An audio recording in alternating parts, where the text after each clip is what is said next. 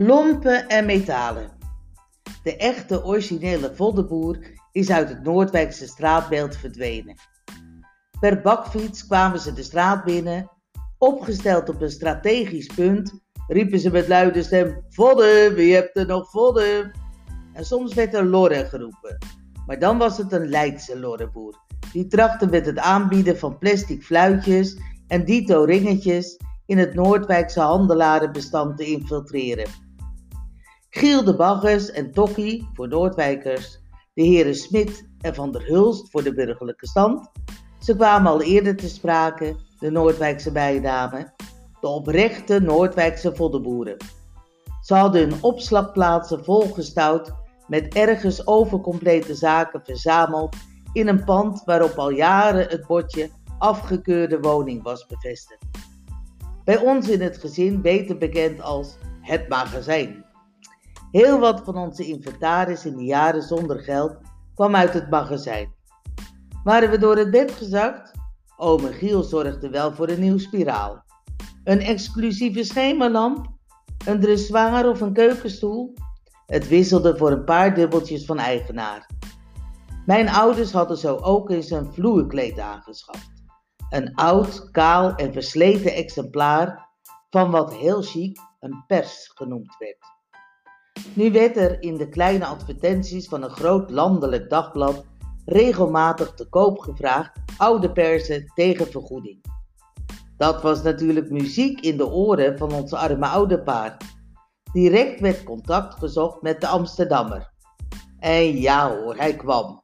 Helemaal uit Amsterdam en hij kocht het kleed voor 100 gulden. 100 gulden was ongeveer het loon wat mijn vader kreeg voor drie maanden werken. Of, zo hadden ze bedacht, een heel nieuw vloerkleed voor de huiskamer. Dat geld bleek voldoende voor de aanschaf van een spliksplinternieuw exemplaar. De keuze stond vast. Dezelfde die al moeders zusters ook hadden. Een zeer in de mode zijnde geschoren kokostapijt van het merk Verto.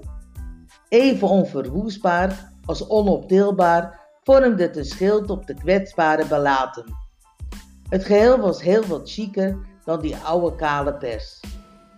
Ze voelden zich de koning te rijk en wat hadden ze een lol om die slimme man uit de grote stad die zo bekocht was met zijn oude kale kleed.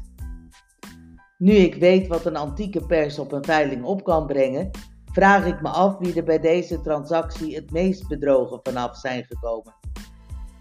Dagelijks kwamen mijn vader of ooms wel in een van de magazijnen op bezoek, om er te snuffelen naar iets bruikbaars voor reparatie of vermaak, een koperen kraantje voor aan het fornuis, een kinderstep, een vringer of het spoeltje van een naaimachine. Het gezin van mijn oom was via via verblijd met een afgedankte naaimachine. Nu ontbrak hieraan nog een essentieel onderdeel: het spoeltje. Het verouderde model was in de naaimachinehandel niet meer voorradig. Tante drong wel op spoedige vervanging aan. Tot oom op een goede dag de naaimachine van de vrouw van de voddenboer buiten naast het magazijn zag staan. Zelfde merk en type.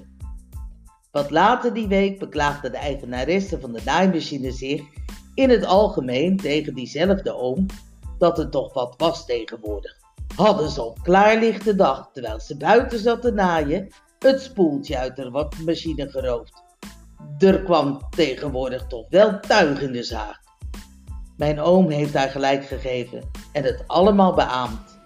Van dat tuig van tegenwoordig en dat het toch wat was, maar mijn tante was zeer content met het perfect werkende naaimachine.